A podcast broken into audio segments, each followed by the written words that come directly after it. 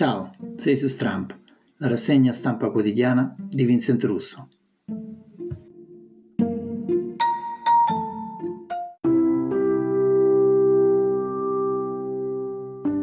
Benvenuto a questa ottava puntata di Stramp, una rassegna stampa post-apocalittica, una lettura critica e sempre più collettiva dei fatti del giorno, le notizie, l'attualità e la politica. Per partecipare trovate il link nel testo a corredo di questo podcast sulla vostra piattaforma preferita.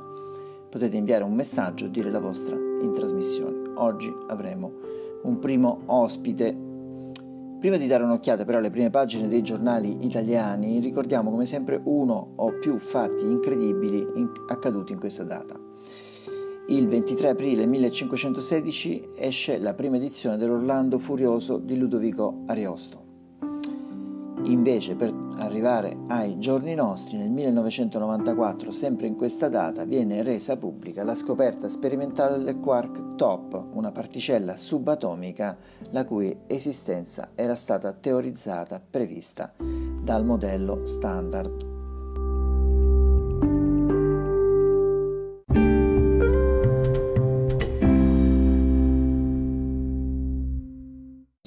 anche oggi su tutte le prime pagine dei quotidiani italiani non si parlerà altro dell'emergenza coronavirus che ormai eh, riguarda a eh, 3 milioni di contagiati nel mondo.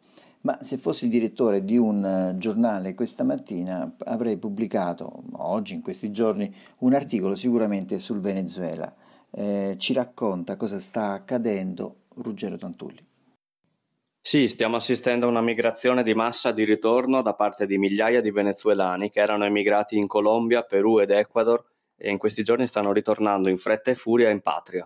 Questo perché il Venezuela garantisce un sistema sanitario migliore sostanzialmente, pubblico e gratuito, mentre nei paesi vicini come l'Ecuador, dove nei giorni scorsi abbiamo visto scene strazianti con cadaveri sui marciapiedi, bare di cartone, oppure anche in Colombia dove mancano dispositivi di protezione adeguati per i medici come le, le mascherine per il personale sanitario. Nei paesi vicini appunto non si riesce ad affrontare efficacemente l'emergenza e la situazione è drammatica. Questo forse dovrebbe fare un po' riflettere perché il Venezuela, come la stessa Cuba, sono sottoposte tuttora a un pesante embargo sull'acquisto di mascherine o respiratori eppure stanno rispondendo efficacemente. Grazie Ruggero, davvero prezioso questo tuo intervento e adesso andiamo a leggere le prime pagine di oggi. Iniziamo dal Corriere della Sera che titola a tutta pagina ristoranti, posti dimezzati. Le misure, gli scienziati via libera anche per i bar, Berlusconi potremmo votare sì al MES ma non è un appoggio esterno, ci si sposterà dal 4 ma senza cambiare regione, Conte e Colau divisi sui sessantenni, il fondo di Angelo Panebianco Oggi dal titolo I nemici inventati e quelli veri ne vogliamo leggere due pezzettini dal richiamo in prima. Ci sono impressionanti somiglianze tra quanto sta accadendo dentro l'Unione Europea e quanto sta accadendo dentro la Repubblica Italiana. In Europa la pandemia ha colpito i vari paesi in modo ineguale, asimmetrico. Per conseguenza, anziché un immediato aumento di coesione per effetto della comune sfida si è registrata, almeno dalla prima fase, ma non è detto che la cosa non continui, un'esasperazione delle divisioni e dei conflitti. La stessa cosa sta avvenendo in Italia. Ineguale distribuzione dei contagi ha esasperato le tradizionali divisioni, in particolare quelle tra nord e sud, quindi fa un parallelo pane bianco oggi tra l'Europa e il sud, ci può anche anche stare là eh, l'immagine di mh, mm, copertina di prima pagina è dedicata al Fondo Europeo per la ripresa, rinvio a giugno.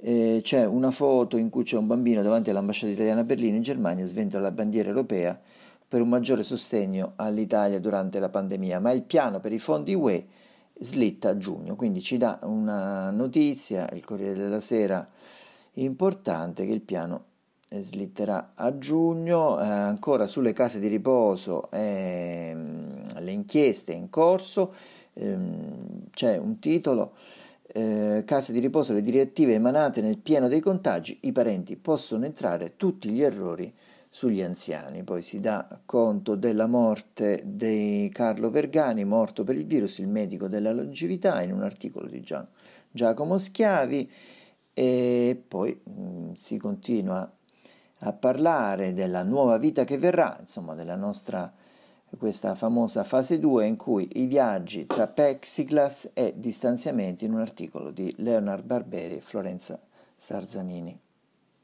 Il dubbio, scrive, i morti sono ancora troppi, meno ricoveri, oggi il Consiglio europeo continua il confronto sugli aiuti, si riparte, ma sul come non c'è accordo. Nel PD crescono i malumori, la fiducia verso il Premier viene meno, c'è un virgolettato non attribuito a nessuno. Di Battista prepara la fase 2, licenziare Conte e guidare 5 Stelle.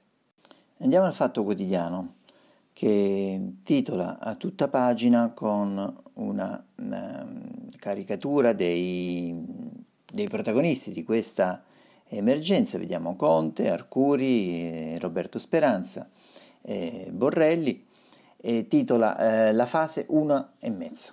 Eh, Conte sceglie la prudenza, dal 4 maggio un'azienda chiusa su tre riparte, niente limiti ai lavoratori over 60, si esce due alla volta e vietati viaggi fuori regione. Eh, l'apertura alta invece è dedicata all'Eni che ha 10 filiali nei paradisi fiscali, ci scrive, oh, scrive oggi il Fatto Quotidiano, è un condono dall'Olanda cattiva. Risico offshore e 50 succursali tra Dublino e Amsterdam. Oggi il Consiglio europeo discute il nuovo fondo per la ricostruzione con dei nasse con Sanchez e Macron. Spera che Merkel lo aiuti a isolare l'Olanda. Il titolo del mm, di Marco Travaglio, il direttore Marco Travaglio di oggi è Levategli il vino. Eh, fa un gioco di società, indovinate tra queste 10 notizie qual è quella inventata per farci quattro risate. Sicuramente sarà da leggere perché, come al solito, Travaglio punge il sistema mediatico italiano. Sempre dal Fatto Quotidiano si parla quella, delle inchieste sulle RSA. Eh, titola a fine febbraio così la Lombardia impose di riaprire i centri diurni RSA c'è un articolo a pagina 8 di Maddalena Oliva. Se il Fatto Quotidiano titolava fase una e mezza, eh, il manifesto titola fuori fase il caos della fase 1 non ha insegnato niente. La rivolta dei medici di base lombardi contro la fase 2 varata da Fontana, nessun potenziamento dei servizi di prevenzione e igiene e bavaglio ai camici bianchi. Ecco, questa è la, è la forte denuncia che registra il manifesto in prima pagina. Il rallentamento dei contagi c'è, ma è ridotto. Eh, il piano Colau per costruzioni e manifattura, ok il 4 maggio, ma Confindustria chiede eh, lunedì, eh, ripartenza con rischio accelerazione, l'altro titolo di prima pagina del quotidiano comunista. Passiamo al foglio che titola eh, in un editoriale di eh, Claudio Cerasa, il direttore Claudio Cerasa, Fare bene è meglio che fare presto. La traiettoria eh, da seguire, i vuoti da capire, i risultati da ricordare. Per proteggere la democrazia dei ciarlatani, dell'impazienza e dell'isolamento è ora di smontare la retorica dell'Europa incapace di prendere decisioni. Una guida antidemagogia, scrive Claudio Cerasa. Il Gazzettino, il quotidiano del Nord-Est, scrive spostamenti sì, ma in regione. Il divieto varrà anche per chi ha seconde case. Il governo il 4 maggio non sarà un liberi tutti. Scontro su un anticipo della ripartenza al 27, Colau riguarderà solo 2,7 milioni di lavoratori. La storia in prima pagina è Io medico di Vo, primo contagiato del Veneto di Angela Pederiva e l'analisi è dedicata a Paolo Balduzzi, tre condizioni per dire che l'Europa è ancora viva. Andiamo al giornale diretto da Alessandro Sallusti, appunto il giornale che titola Caos fase 2, piove sul bagnato, botti italiani a rischio spazzatura, tasse, in arrivo 8 milioni di cartelle, Colau partorisce un tapolino, Rebus sessantenni al lavoro, poi c'è un'intervista con una foto di Diego Della Valle del gruppo Toz che dice fermarsi era inevitabile, ora ripartiamo in sicurezza. Sempre dalla prima pagina leggiamo che c'è un piano nascosto da Roma, eh, la Lombardia smaschera le bugie di governo e sinistra, c'è un attacco al nord, ne scrivono Cristina Bassi e Sabrina Cottone. Alessandro Sallusti non scrive un fondo ma un commento a difesa del suo amico eh, giornalista eh, Vittorio Feltri nella bufera in queste ore per aver detto che eh, i meridionali in molti casi sono inferiori, testuali parole, lo ha detto durante la trasmissione di Mario Giordano su Rete 4, altrettanto esimio collega di Sallusti ehm, Vittorio Feltri, insomma eh, Sallusti cerca di difendere secondo noi Secondo me l'indifendibile poi attacca Sandro Ruotolo e il capo dei giornalisti RAI dell'Usigrai, del sindacato Usigrai, per aver chiesto la radiazione, la radiazione di Vittorio Feltri già da tempo. Il mattino, uffici, presenze dimezzate, il piano Colau per la fase 2, gli over 60 esonerati dal lavoro, ma Conte dice no. Dal 4 maggio tornano operativi 2,7 milioni, spostamenti tra regioni ancora vietati. Sempre in primo piano leggiamo un, cioè una foto, eh, campagna le regole sul cibo da sport per bar e ristoranti, pizza e caffè a casa, Napoli si muove. E Antonino Pane invece scrive sulla crisi del turismo, il petrolio italiano senza un piano. Penisola Sorrentina, 16.000 stanze vuote, gli inglesi. Torniamo, cancellati 400 matrimoni nel chiostro di Sorrento, insomma, Enrico Cipriani dal governo, per ora solo promesse. Siamo al quotidiano romano Il Messaggero che scrive turni in ufficio e presenze ridotte, dal 4 maggio tornano 2,7 milioni di lavoratori, cambiano gli spazi nei trasporti e nei ristoranti, niente spostamenti fuori dai confini regionali, Colau chiede lo stop per i sessantenni, ma c'è il no di Conte, poi si dà conto del DL pronto non prima del 10 maggio, app in corso i primi test, ma via libera solo con un decreto, tempi più lunghi, quindi si allungano i tempi per l'app, dice eh, il messaggero, eh, sempre della prima pagina, in un articolo di Alberto Gentili, il Premier chiederà subito il recovery fund. Aiuti la UE al bivio, Mattarella avverte, serve solidarietà. Il riformista ci regala una prima pagina con una grande foto di Alessandro Di Battista, ne fa un ritratto, il ritratto è dedicato a Mao, si fa ironia naturalmente, Mao chi era costui quasi quasi diventa maoista in un articolo di Paolo Guzzanti, il primo piano è dedicato invece eh, alla pena di morte, mm, scrive riformista, Travaglio eh, trascina tutta la politica, devi morire in cella vecchio, torna alla pena di morte di Tiziana Maiolo. Eh, Renato Brunetta scrive spread 5 stelle rating, l'Italia rischia grosso, sono questi i tre problemi, tre ostacoli che vede nella ripresa dell'Italia Renato Brunetta, che 5 Stelle fossero un problema naturalmente per mezzo apparato economico italiano, l'avevamo capito. Paolo Comi scrive critica il PM, Berbotten e battaglia al CSM, e poi incongruenze, 11 milioni di anziani non connessi. Ma a che serve quest'app? si chiede Deborah Bergamini. La notizia giornale, eh, pressing per cedere sul MES, il Premier resiste al Consiglio UE che va verso un altro flop eh, di Laura Tecce, eh, più incognite che certezze con Italia e Francia che spingono per il recovery fund contro i no della solita Olanda, il Consiglio UE di oggi sul MES va verso un nuovo nulla di fatto, anche la notizia giornale quindi ah, già anticipa un nulla di fatto eh, del Consiglio UE. Eh, il titolo in prima pagina è Film mai visti in Rai, oggi il CDA può sfiduciare il presidente FOA di Francesco Carta. Dopo il, successo, dopo il processo in vigilanza, oggi il presidente della RAI, Marcello Foa, rischia la censura del CDA di Viale Mazzini. Nel mirino le pressioni per far dilagare le repliche di Salvini e Meloni nel TG1 a una conferenza stampa del Premier Conte. E colpo alla mafia romana, maxi sequestro al clan Spada, ne scrive Giorgio Iusti, il titolo di fondo del direttore Gaetano Pedullà è Le scelte per un futuro a 5 Stelle. Andiamo alla Repubblica che titola 10 milioni a rischio povertà, il deficit vola a 180 miliardi il Sud è una bomba sociale, parla Letta, no a nuove tasse, subito lotta all'evasione.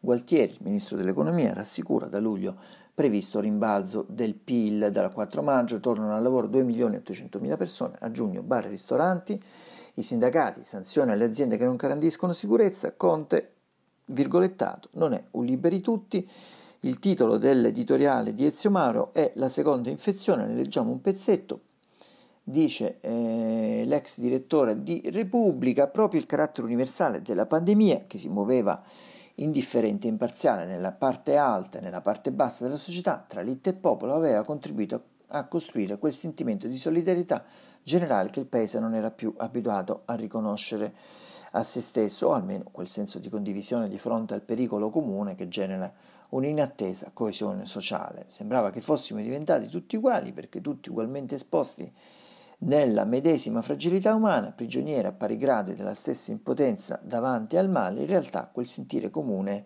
e quello spirito condiviso nascevano in gran parte dalla paura e dal bisogno di spartire con gli altri la preoccupazione per l'assedio del virus, per non, sen- per non sentirne tutto il peso da soli, tanto più quanto a causa delle necessarie misure di distanziamento sociale non si potevano incontrare come d'abitudine i familiari lontani gli amici e i colleghi di lavoro, insomma fa un parallelo di questo virus che colpisce indifferentemente tutte le classi sociali, però naturalmente ci sono i poveri che eh, vanno eh, tutelati e per loro sarà ancora eh, più difficile.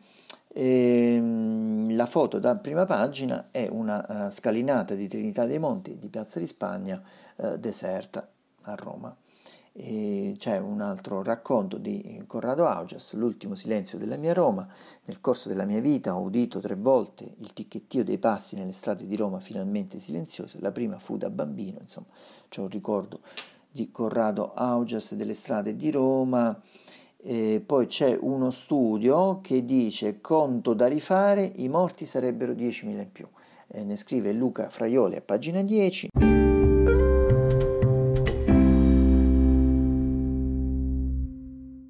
Visto che abbiamo iniziato questa trasmissione parlando dell'importanza del sistema sanitario, che sia pubblico e che sia prevalentemente gratuito, eh, i migranti del Venezuela, scappati dal Venezuela, stanno tornando per farsi curare nel proprio paese, vi volevo uh, leggere questo piccolo pezzettino per concludere questa ottava puntata di Stramp.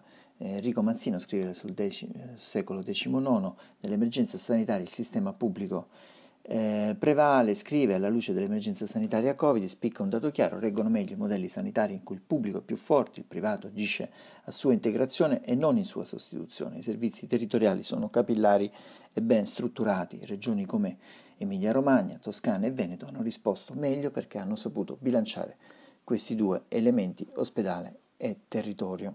Si conclude qui questa trasmissione, vi do appuntamento a domani potete inviare un eh, vocale per partecipare alla trasmissione, trovate il link nella descrizione di questo podcast.